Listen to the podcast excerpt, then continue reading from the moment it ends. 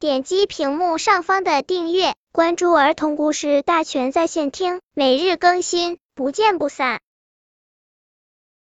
本片故事的名字是《陌生人来敲门》。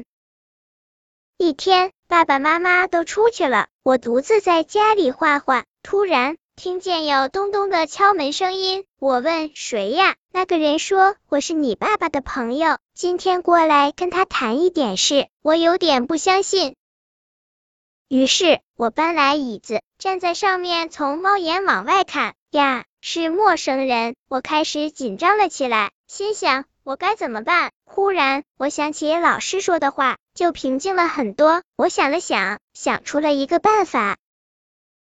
我大声喊：“爸爸，你朋友来了！”那个人听了，吓得拔腿就跑，一下就不见了。爸爸回来了，我就把经过告诉了爸爸。爸爸夸我是个聪明的孩子，我真高兴。不仅得到了爸爸的表扬，还学到了一个道理：当遇到意外事情时，不要慌张，要动一下脑子，这样才能使自己战胜困难。本篇故事就到这里，喜欢我的朋友可以点击屏幕上方的订阅，每日更新，不见不散。